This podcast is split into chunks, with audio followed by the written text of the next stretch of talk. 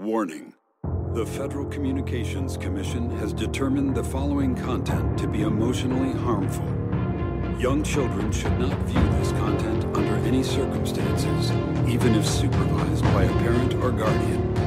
The views and opinions expressed, including the depictions of persons of color and members of the LGBTQA community, do not reflect any official policy or position of the U.S. government. This program contains graphic language, violence, nudity, misogyny, racism, anti-Semitism, hate crimes, and depictions of sexual assault. Be advised. Amis bienvenue dans Catégorie 3, le podcast cinéma interdit aux moins de 16 ans. Aujourd'hui, je me rends dans l'hypermarché du coin pour y trouver le nouveau produit bien gore du moment. L'énième suite d'une franchise rincée depuis presque 20 ans, j'ai nommé Saw 10. Direction le rayon horreur et plus précisément l'étagère torture porn. Alors, euh, où est-il? Bizarre, il devrait être.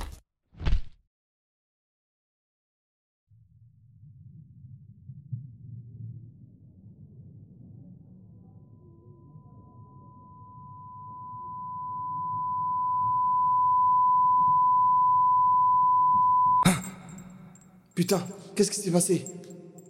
Je suis où? Et pourquoi je suis attaché? Hé! Oh! Y a quelqu'un?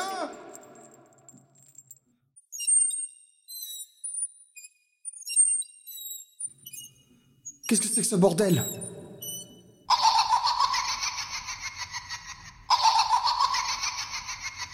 Oh non, une cassette. Dis-moi que je rêve. Trashophile. I wanna play a game.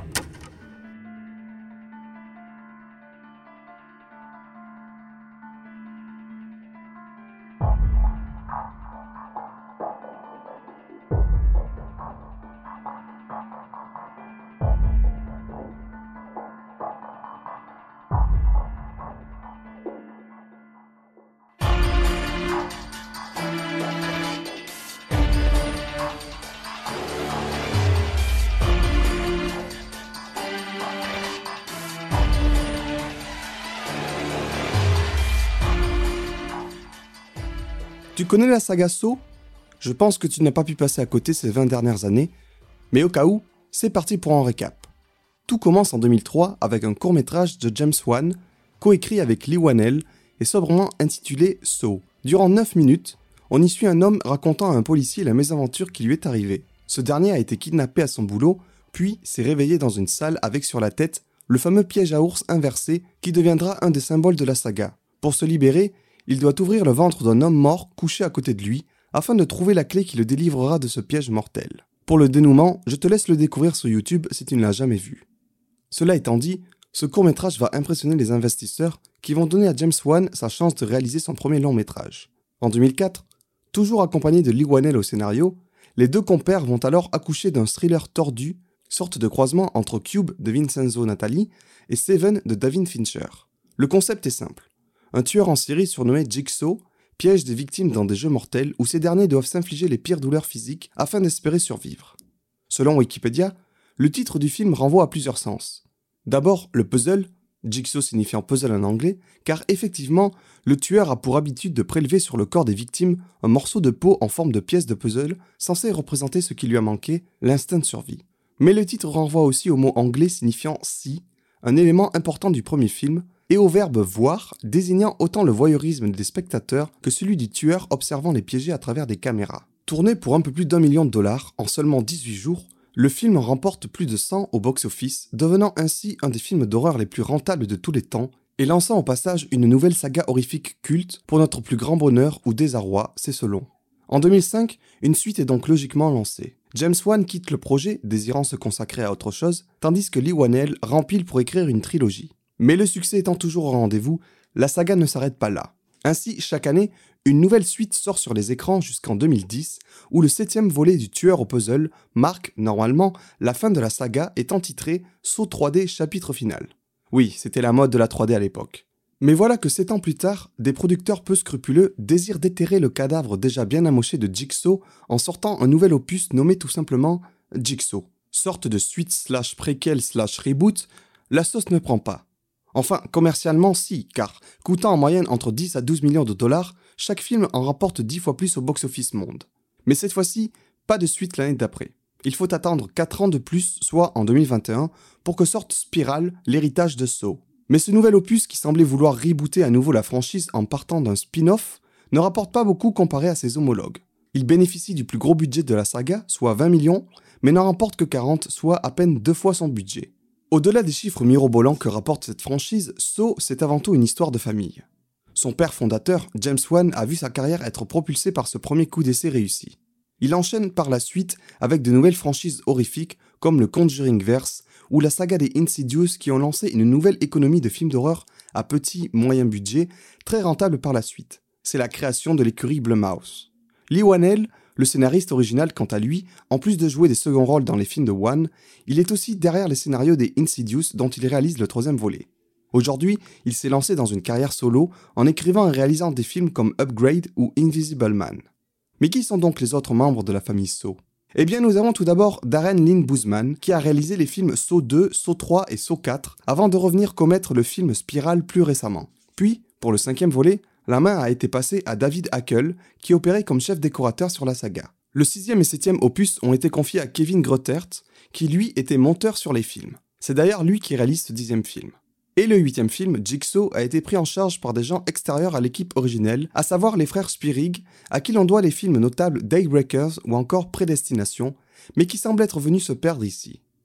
Le nouveau film Saw 10 étant déjà largement rentable à l'heure où je te parle, on peut déjà imaginer de nouvelles suites en cours qui seront peut-être cette fois-ci réalisées par le Perchman ou la script de la saga, sait-on jamais. Mais ce que la saga So a également initié ou rendu populaire, c'est un nouveau sous-genre de l'horreur. On connaissait déjà le film d'épouvante, le film gore ou le slasher, et eh bien mesdames et messieurs, voici le torture porn. Directement dérivé des films d'exploitation, les films torture porn mettent en scène des victimes aux prises de tortionnaires sadiques, s'amusant à jouer avec leur vie. Littéralement, on y voit donc des gens se faire torturer physiquement et mentalement, souvent de manière gratuite et obscène, avec de gros plans bien gore et crado sur les parties du corps que l'on tranche, découpe, écartèle, réduit en bouillie, bref, une bonne boucherie comme on les aime dans catégorie 3. En vérité, le premier saut ne peut être qualifié de torture porn, car les scènes d'extrême violence y sont plutôt rares. James Wan ayant plutôt l'intelligence de jouer avec l'aspect psychologique déstabilisant du film, plutôt que de verser dans le gore graphique. C'est un peu comme la légende urbaine qui voudrait qu'il y ait beaucoup de scènes de boucherie dans le massacre à la tronçonneuse de Toby Hooper, alors qu'en vérité, ben non. C'est plutôt, je dirais, à partir du troisième volet que là on va basculer dans cette mode très année 2000 de torture porn, coucou hostel, avec pour preuve le piège du mec qui a des chaînes accrochées partout dans son corps qu'il doit arracher pour survivre. La saga So reste aujourd'hui attachée à cette image de sale gosse cracra du cinéma gore, et plutôt avec raison. Car si les films vont devenir de plus en plus complaisants avec une certaine forme de violence sadomasochiste assez graphique, sur le fond, ils vont également subir un sacré essoufflement scénaristique. C'est simple, plus on avance dans la saga, plus les histoires deviennent éclatées au sol. Car intéressons-nous un peu au lore de la franchise Saw. Nous avons tout d'abord le protagoniste principal, John Kramer alias Jigsaw interprété par Tobin Bell. Ingénieur architecte de profession, John s'est vu diagnostiquer un cancer du cerveau, quant à faire, qui ne lui laisse que quelques mois ou années de répit. Désirant punir ceux qui ont été incapables de le guérir dans un premier temps, il va développer un nouvel hobby, construire des pièges mécaniques sadiques et tordus pour y placer des victimes désignées. Chaque victime sera alors confrontée à des choix cornéliens, impliquant souvent le sacrifice d'une partie de son corps pour espérer s'en sortir. Si vous êtes dégoûté par les trois scarifications de Kevin dans sa période émo, passez votre chemin, car ici John donne ses lettres de noblesse à l'automutilation. La saga est donc connue principalement pour son tueur en série atteint d'une tumeur au cerveau qui, comme il le dit lui-même, ne tue pas directement les gens mais les incite à se sauver eux-mêmes au prix d'énormes sacrifices afin de chérir la chance qu'ils ont d'être en vie. Mais quand on vient voir un film saut, on s'attend aussi à retrouver des phrases cultes comme Hello, I wanna play a game ou Game over. On s'attend à retrouver le pantin flippant sur son tricycle, qui s'appelle Billy apparemment, avatar de Jigsaw qui apparaît sur les cassettes vidéo jouées dans les vieux postes de télévision pour expliquer les règles du jeu. On s'attend aussi à retrouver les cassettes audio que doivent jouer les victimes pour comprendre ce qui leur arrive. Et enfin, on vient pour voir quels seront les nouveaux pièges encore plus cruels que les précédents. On vient pour voir du sang, on vient pour voir de la viande étalée sur les murs. Car très souvent, les victimes n'arrivent pas à s'en sortir dans le temps imparti et finissent réduits en charpie pour notre plus féroce plaisir. À part John Kramer, il y a aussi des personnages secondaires récurrents dans la saga. Il s'agit principalement des complices de Jigsaw, qui sont toujours d'anciennes victimes survivantes à qui John a décidé de donner une seconde chance. Parmi elles, on retrouve Amanda et le lieutenant de police Mark Hoffman, qui perpétuera son œuvre après la mort de John. Il y a également son ex-compagne Jill Tuck qui vient apporter un peu plus de background au personnage, mais qui est franchement inintéressante pour être tout à fait honnête. La saga Saw est aussi connue pour ses fameux twists finaux à la fin de chaque film. Malheureusement, à part ceux des trois premiers opus, plus on avance dans la chronologie, plus ces derniers deviennent nuls et prévisibles. Sur la forme, on reconnaît un film Saw à sa colorimétrie douteuse, oscillant entre le jaune et le vert, à ses gimmicks de réalisation et de montage très clipesque et devenu kitsch aujourd'hui. Tu sais, cette caméra et ce montage qui deviennent épileptiques pour montrer la détresse de la victime dans son piège. Mais aussi à sa musique d'ambiance générique et ses scènes de révélation plus explicites que l'explicite lui-même à base de en fait, depuis le début, il y avait cette scène-là avec ce gars-là qui prédisait qu'il allait y avoir ça à la fin et bla bla bla. En 2021, lorsque Spiral sort, c'est un peu une anomalie dans l'univers de Saw. Déjà, il ne s'appelle pas Saw ou Jigsaw, et c'est le premier film de la saga à ne pas faire intervenir le personnage de John Kramer. Même pas un caméo dans un flashback, comme c'était le cas dans Jigsaw. On y fait référence, il y a son nom prononcé, ou des photos de lui qui apparaissent dans les dossiers de la police, mais le comédien Tobin Bell n'apparaît pas réellement. Avec Spiral, on sent qu'il y a une volonté d'en terminer avec l'histoire canon et de partir sur des spin-offs. On a affaire ici non plus à un disciple de John Kramer qui perpétuerait sa volonté, mais à un imitateur utilisant le même modus operandi pour donner des leçons à toute une clique de flics ripoux. En plus de ça, le tueur arbore un nouveau masque inspiré du masque de cochon de la saga, et ce n'est plus la voix de Jigsaw qu'on entend sur les enregistrements, mais bien celle trafiquée d'une nouvelle personne. Car même si Jigsaw était mort dès la fin du troisième opus, désolé pour le spoil, les suites n'ont pas arrêté de le faire intervenir à travers des flashbacks plus putassiers les uns que les autres. Et c'était également toujours sa voix qu'on entendait sur les cassettes audio et vidéo, donnant les instructions pour les pièges. Comme si le mec était super prévoyant et avait enregistré à l'avance près d'une centaine d'audios à destination de ses futures victimes post-mortem. Au moins avec ce nouveau film, il y avait une proposition de se détacher de l'univers de Saw, usé jusqu'à la moelle. Sur le papier en tout cas, ça a l'air d'avoir de la gueule. Mais c'était sans compter sur ce qui est venu rendre le film malade à mon goût, à savoir son casting. Pour la première fois de l'histoire de la franchise, il y a des stars au casting. Et non, Danny Glover dans le premier, ça ne compte pas. Ici, on parle quand même de Chris Rock dans le rôle titre et de Samuel L. Jackson dans le rôle secondaire de son père. Même si Chris Rock est sûrement plus connu en tant que stand-upper qu'en tant que comédien, ce sont deux figures qui sont assez familières du grand public. Et alors, verdict? Chris Rock aurait dû se faire gifler plus fort par Will Smith aux Oscars. Parce qu'en vrai, Samuel L. Jackson, il est pas très bon. Il cabotine, il place un motherfucker dans chacune de ses phrases, mais c'est ok, on l'a déjà vu cachetonner dans des productions pas folles, confère des serpents dans l'avion. Non, pour moi le vrai problème c'est Chris Rock. Qu'est-ce qu'il vient foutre ici? Son personnage de flic se comportant comme un pimp, un caïd, est insupportable. On dirait qu'il a voulu singer Denzel Washington en training day qui serait sous exta. Dans un surjeu total, il passe son temps à beugler avec sa voix nasillarde et semble vouloir se battre avec la terre entière comme un caniche qui aboierait sur un chien plus gros que lui. Son personnage caricatural au possible emmène le film dans un précipice nanardesque, amusant au départ, puis vite saoulant à la fin. En ponctuant chacune de ses phrases par un fuck, on dirait qu'il semble vouloir battre le record du nombre de fois que l'injure est employée dans un film US, ou alors il pense que Scorsese est à la barre. Manque de peau, il s'agit du yes man de la franchise alias Darren Lee Boozman, un individu n'ayant jamais aussi bien porté son nom de famille. Alors, après cette tentative de reboot plutôt ratée, le film a enregistré à peine 60 000 entrées en France, là où d'habitude la saga en réalise au minimum 500 000. Comment parvenir à se réinventer? Quels sont les enjeux à tenir? Quelles sont les attentes sur ce nouvel opus qui reprend la numérotation de la saga comme pour un retour aux sources? On savait déjà que le film ferait ressurgir le personnage culte de John Kramer et qu'au niveau chronologie il se situerait entre le 1 et le 2, donc pas vraiment une suite, mais que vaut donc vraiment ce dernier volet? Ami Trashophile, je te propose de prendre ce scalpel et d'aller voir avec moi ce que ce film a dans le ventre. You're in very good hands with us. After that, what happens then? Your whole life happens then. John Kramer. According to these scans, the tumor was never removed. How much time do I have? Months, at best. I still have a lot of work that needs to be done. Sodis est un film d'horreur américain sorti le 25 octobre 2023 dans nos salles obscures. D'une durée de 1h58, c'est le film le plus long de la saga qui d'habitude tourne autour des 1h30. Il est coproduit par Twisted Pictures, comme les neuf autres opus précédents, et Lionsgate qui s'occupe aussi de sa distribution. Le film est réalisé à nouveau par Kevin Gruttert, le monteur historique de la saga, qui s'était déjà occupé du 6 et du 7. Enfin, le film bénéficie du sacro-saint Nutri-Score, interdit aux moins de 16 ans. De quoi nous parle ce nouveau volet? Situé chronologiquement entre le premier et le deuxième film de la saga, le film suit le personnage de John Kramer alors actif depuis quelques mois en tant que Jigsaw. Ce dernier, malade et gravement affaibli par son cancer du cerveau, trouve peut-être une solution à son problème de santé. Il s'agit d'une nouvelle pratique encore expérimentale qui allie opérations chirurgicales et traitements médicamenteux. Ayant constaté les résultats surprenants sur une de ses connaissances, John décide de se rendre au Mexique pour tenter de guérir. Attention, tu entres à présent dans la zone des spoilers. Il est encore temps pour toi de faire marche arrière, d'aller regarder le film, puis de revenir écouter ce qui va suivre. Tu ne veux pas? Tant pis pour toi. Entre ici, à tes risques et périls. Le film s'ouvre sur John Kramer en train de passer un scanner. On lui annonce que son cancer au cerveau évolue rapidement et ne lui laisse que quelques mois encore à vivre. En sortant de son rendez-vous, John observe un infirmier en train de voler les effets personnels d'un patient probablement dans le coma. On retrouve alors le voleur dans un piège de Jigsaw. D'étranges tubes reliés à une machine sont collés à ses yeux, tandis que sa main droite est bloquée dans un autre dispositif qui maintient ses doigts immobiles. L'habituel message de Jigsaw avec la marionnette Billy apparaît sur un écran pour lui donner les consignes. Le voleur doit tourner un curseur avec sa main gauche qui viendra casser chacun des doigts de sa main droite un par un.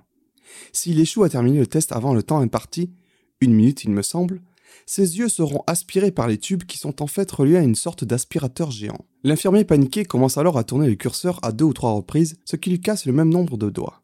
Il n'arrive pas cependant à terminer l'épreuve avant la fin du chrono, et ses yeux s'arrachent de leur orbite et sont aspirés dans les tubes. Mais ouf Heureusement, tout ça n'est pas vrai, et n'est que le fruit de l'imagination débordante de John. Certains peuvent faire des rêves érotiques la nuit, mais lui on dirait que c'est un autre type de fantasme qui l'anime. L'infirmier, voyant John qui l'observe depuis l'extérieur de la chambre, se ravise alors et part précipitamment, étant gratifié au passage par ce dernier d'un C'est bien, tu as fait le bon choix. Plus tard, on voit John assister à des réunions de soutien entre cancéreux. Il y fait notamment la rencontre d'un autre malade, Henry Kessler, qui affirme lui aussi être en phase terminale. Quelque temps après, John recroise ce même Henry qui semble en pleine forme. Ce dernier lui confie alors être en pleine rémission après avoir fait appel à un nouveau traitement expérimental venant de Norvège et créé par le docteur Peterson. John fait des recherches sur ce traitement et découvre des témoignages de gens affirmant avoir été guéris grâce à cette méthode non conventionnelle. Le traitement n'est pas encore légal aux États-Unis, car toujours en phase d'expérimentation. D'un œil extérieur, on pourrait voir dans le docteur Peterson une sorte de gourou scientifique comme Didier Raoult. Mais John, étant assez désespéré, décide de tenter le tout pour le tout et les contacte. Il tombe alors sur la fille du docteur, Cecilia, qui lui trouve un rendez-vous rapidement dans une de leurs cliniques se trouvant à Mexico. Malgré son état fragile, John fait alors le déplacement en avion et atterrit au Mexique. À ce moment-là, le chef Hop semble avoir décidé de placer un filtre jaune sur la caméra pour bien nous faire comprendre qu'on est au Mexique. Il ne manquerait plus que Jigsaw porte un sombrero et s'écrie Aïe caramba John est conduit de l'aéroport à la clinique par un jeune chauffeur de taxi bavard nommé Diego. Avant d'arriver à destination, le taxi se fait attaquer par des hommes armés et cagoulés, et John se fait kidnapper comme un bon touriste américain qu'il est. Bravo les clichés. Bon, non, en fait, ça faisait partie du protocole pour éviter que n'importe qui tombe sur la clinique, qui, je le rappelle, fait un truc pas vraiment légal de base, puisque ça reste expérimental. Donc les ravisseurs sont en fait des gens qui ont été engagés par le docteur Cecilia Peterson qui va s'occuper de John. Ce dernier est donc conduit dans une espèce d'hacienda où une chambre l'attend pour son court séjour. Sur place, il fait la connaissance de Gabriella, la domestique qui ne parle pas bien anglais, mais qui dit qu'elle aussi a été guérie par Cecilia. Il rencontre aussi du personnel médical, Matteo, Valentina et le docteur Cortez, qui sont en train de mettre un pansement sur un autre patient, Parker Sears, à qui l'on vient tout juste d'enlever une tumeur à la gorge. Ce dernier semble ravi de l'intervention et souhaite bonne chance à John. Dans les parages, John fait aussi la connaissance d'un jeune garçon mexicain nommé Carlos, dont il répare le vélo. Franchement, avoir cette scène de Jigsaw qui joue les papis bricoleurs, ça vaut son pesant d'or. Tout ça, ça dure déjà près de 30-40 minutes. Une longue exposition où on suit John Kramer en train d'essayer de se débarrasser de son cancer. 40 minutes d'un film saut et il n'y a toujours pas eu de piège. Faut bien que ça parte en couille à un moment donné, non? Du coup, John en arrive à se faire opérer du cerveau. Pour cette intervention délicate, il doit être à moitié conscient pour vérifier que les chirurgiens ne touchent pas à des zones cérébrales commandant sa motricité par exemple. John, à moitié endormi, aperçoit à travers un écran son opération en train d'être filmée. Il est vite endormi avec un masque et se réveille avec un bandeau sur la tête devant Cecilia qui lui confirme que l'opération s'est déroulée avec succès. Heureux d'être débarrassé de sa tumeur mortelle, John leur paye alors la modique somme de 250 000 dollars et prépare son retour chez lui. Mais, avant de partir, il souhaite les remercier une dernière fois, et en revenant à la clinique, il découvre cette dernière laissée à l'abandon. En fouillant un peu plus, il se rend compte qu'il a été victime d'une énorme arnaque. En effet, la vidéo qu'il a vue pendant son opération était en fait un DVD de formation qui montre des interventions chirurgicales à destination d'étudiants en médecine. De plus, quand il enlève son bandage, il se rend compte qu'il n'a aucune cicatrice à l'arrière du crâne, ce qui signifie qu'il n'a même pas été opéré. Ok, donc John, il est pas content là. Il a été victime d'un scam comme un gros pigeon, et ça, ça va pas lui plaire. Alors, il kidnappe le chauffeur de taxi Diego, dont il a deviné qu'il était également dans le coup en jouant le rôle du docteur Cortez. Et puis, comme à son habitude, il le fout dans un piège. Diego se retrouve avec des explosifs greffés sur les bras qui ont un compte à rebours et s'il veut s'en débarrasser avant qu'ils n'explosent, il doit pour cela couper la chair qui les entoure. Il y parvient, non sans difficulté, et John arrive à lui soutirer des informations sur le reste de l'équipe d'arnaqueurs dont il veut se venger. John fait alors appel à quelqu'un qui aurait accès à des outils de la police pour retrouver des gens. J'ai pensé direct au lieutenant de police Mark Hoffman qu'on voit dans les films 4 à 7, mais au lieu de lui, c'est son autre complice historique qui se pointe, Amanda. J'étais plutôt content de la revoir. Cette dernière part donc kidnapper le reste des arnaqueurs, à savoir Cecilia la chef, ainsi que Matteo, Valentina et Gabriella ses complices. Les quatre se réveillent donc dans la fausse clinique qu'ils ont désertée, attachés et désormais laissés à leur propre sort. John a confectionné un piège pour chacune des victimes. On commence avec Valentina qui doit couper sa jambe et en extraire assez de moelle osseuse pour pouvoir se libérer. Alors qu'elle est sur le point de réussir, le temps est écoulé et un fil d'acier vient la décapiter. Dommage. À qui le tour? Alors que John et Amanda se prennent la tête pour savoir qui doit enchaîner, Cecilia éventre le corps sans tête de Valentina et en extrait ses intestins pour s'en servir comme une corde. Oui, Dit comme ça, c'est bizarre. Mais il faut savoir que durant les épreuves, John et Amanda sont dans une pièce différente où ils observent les testés derrière une vitre. Donc, à ce moment-là, ils ont le dos tourné et Cecilia a trouvé un débris tranchant dans cet hangar délabré pour s'en servir comme une sorte de couteau. Avec cette corde organique, Cecilia arrive à rapprocher d'elle un chariot sur lequel se trouve son portable. Elle appelle un contact pour venir l'aider, mais Amanda lui lance une décharge électrique et récupère le téléphone. Oui, car tous les kidnappés ont également un collier électrique autour du cou. Avant de passer à la deuxième épreuve, un invité surprise arrive. Il s'agit de Parker Sears, le patient que John a croisé en arrivant à la clinique. Ce dernier, conscient de la supercherie dont il a été victime, vient réclamer son argent. Mais, venant les déranger au mauvais moment, Amanda l'assomme et l'attache pour ne pas qu'il dérange le bon déroulé des jeux de Jigsaw. C'est au tour de Matteo de subir un test. Attaché à une chaise, il doit se percer le crâne et prélever un bout de son cerveau qu'il doit ensuite poser dans une bassine remplie d'un produit acide qui viendra le dissoudre et permettra de débloquer une clé pour le sauver. Après des efforts incommensurables, Matteo réussit les tests, mais ayant mis trop de temps, un masque de chaleur vient se refermer sur sa tête, le tuant sur le coup. Un masque de chaleur, je veux dire par là un peu comme si on mettait sa tête dans un énorme grille-pain. Attention au toast trop grillé. L'avant-dernière à passer, c'est Gabriella. Elle se retrouve suspendue en l'air à des chaînes, une accrochée à un poignet et une autre à une de ses chevilles. Et en plus de ça, il y a un canon à radiation, comme ceux utilisés quand on passe des radios, qui lui envoie des ondes dans la gueule. Si elle veut se libérer avant de devenir une tumeur géante, elle doit alors se casser le poignet et la cheville avec un marteau. Elle réussit l'épreuve, mais finit dans un sale état avec la peau gravement brûlée. John demande alors à Amanda de l'amener à l'hôpital, mais là, retournement de situation. Le patient Parker Sears, qui a entre-temps été libéré, pointe une arme sur eux et leur ordonne de libérer Cecilia. On se rend alors compte que Parker était un faux patient et faisait lui aussi partie de l'arnaque. Lorsque Cecilia a pu utiliser brièvement son téléphone, c'est lui qu'elle a appelé pour qu'il vienne l'aider. Alors que Gabriella souffre toujours allongée au sol, Cecilia vient l'achever en lui brisant le cou avec son pied. Ça fera une part de moins à partager sur l'argent, comme elle le dit elle-même. En dehors du hangar, un bruit se fait entendre. C'est le petit Carlos, le jeune garçon mexicain rencontré plus tôt, qui joue au ballon contre le mur. Cecilia part donc le kidnapper et le ramène dans le hangar. Elle force John à s'attacher lui-même dans le dernier piège qui lui était réservé et attache le jeune Carlos de l'autre côté. Le piège consiste en une sorte de balançoire à bascule sur laquelle les deux victimes sont attachées sur le dos, restreints par des chaînes. Un mécanisme actionné vient déverser une cascade de sang sur eux, provoquant une noyade. Seule une poignée actionnée peut faire pencher la bascule vers l'autre personne pour qu'elle puisse se noyer.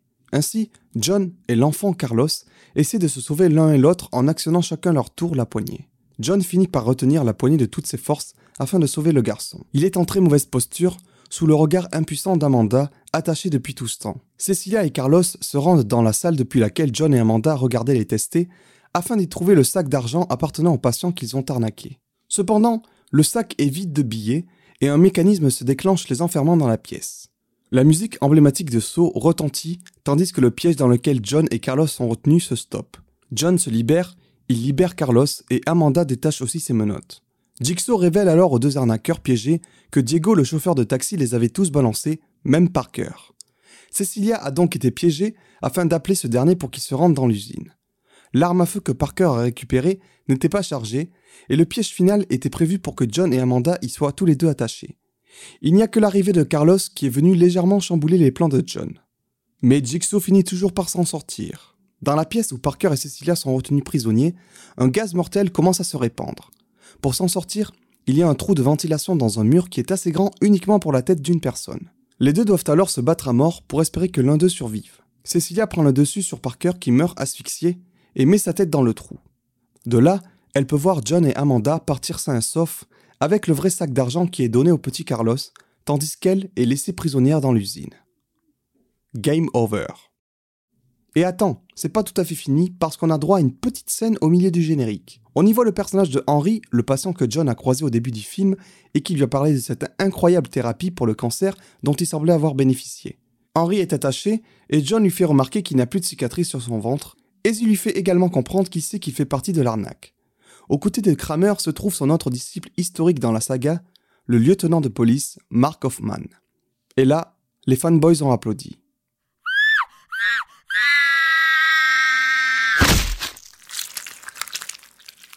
Pour la minute gore, difficile de choisir entre tous les pièges dans un film saut. Il y a vraiment de la matière.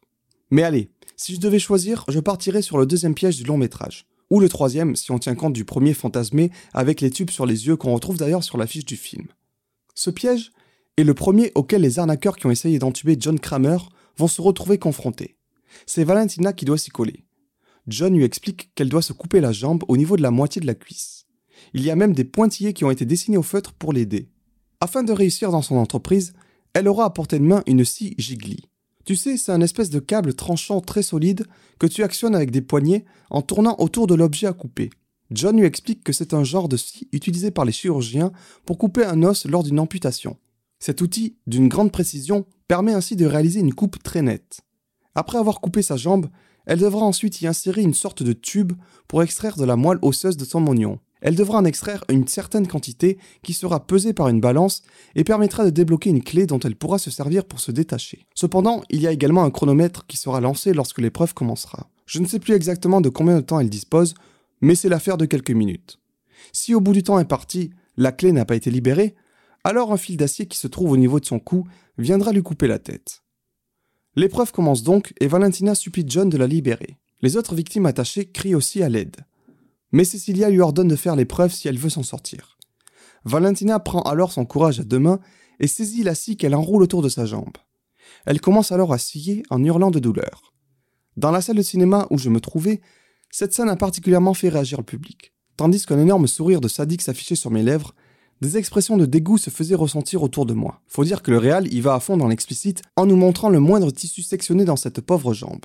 Le bruitage est aussi particulièrement savoureux. En moins d'une minute, Valentina réussit à trancher sa jambe qui tombe au sol comme une vieille chaussette. Mais le pire ne fait que commencer. Car je n'avais pas encore compris exactement toute la teneur du piège avec l'histoire de moelle osseuse. Et là, Valentina s'empare du tube pointu qu'elle vient enfoncer dans son moignon sanguinolent. Le tube se plante avec un bruit de plorch assez répugnant. J'imagine quelqu'un recrachant son popcorn à ce moment-là. Puis, Valentina enfonce le tube un peu plus loin dans son membre amputé et le sang commence à affluer à l'intérieur.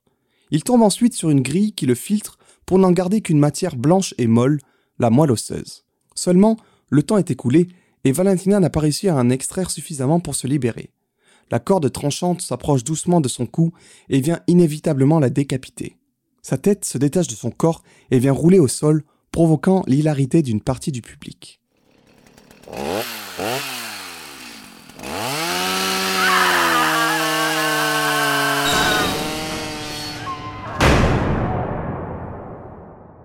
Voilà, je pense en avoir terminé avec ce film qui, globalement, a été une bonne surprise. Après 8 opus qui tiraient la saga un peu plus vers le bas à chaque fois, je pensais me retrouver à détester ce nouveau volet. Mais j'ai été agréablement étonné de voir comment ils ont réussi à créer quelque chose d'intéressant. Pour moi, ils ont réussi à se réinventer en faisant un film qui s'intéresse vraiment au personnage de John Kramer et réussit même à nous faire éprouver de l'empathie pour lui. Ce mec qui amène les gens à s'automutiler pour leur donner une leçon passe pour le gentil dans le film à côté du docteur Cecilia Peterson. Et ils ont réussi à retourner le truc en le rendant lui-même victime de son propre piège à la fin. C'est assez fort. C'est aussi le seul film où on voit vraiment Jigsaw au cœur du processus des pièges. Il est présent sur place et s'assure de leur bon fonctionnement aux côtés d'Amanda. Ce n'est plus simplement un génie machiavélique dans l'ombre qui aurait tout préparé à l'avance et laisserait ses victimes à leur propre sort. Les nouveaux pièges dans ce film sont assez ludiques et reviennent à des choses simples, plus crédibles. Exit les machines d'ingénierie au concept tiré par les cheveux. Ici, c'est simple. Si tu veux t'en sortir, coupe-toi la jambe, coupe-toi un morceau de cerveau ou casse-toi le poignet.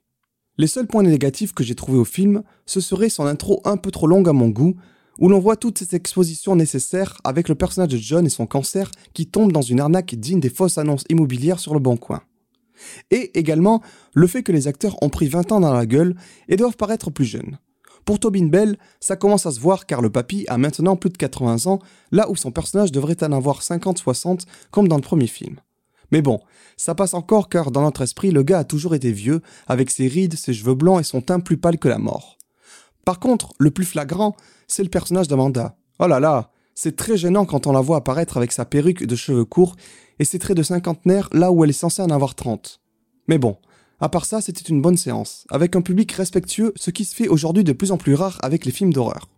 Débarrassé des gimmicks de réalisation datés qui avaient fait le sel de la saga, ce Saw se place donc à la deuxième ou troisième meilleure position des films de la franchise, derrière le premier et derrière ou devant le deuxième volet. Note finale 7 sur 10. Ah, mais tu entends? La musique arrive déjà. Cela signifie que je dois te quitter. Mais ne t'en fais pas. Je reviendrai bientôt avec toujours plus de bons produits saignants à te conseiller. Au revoir, ami Trashophile.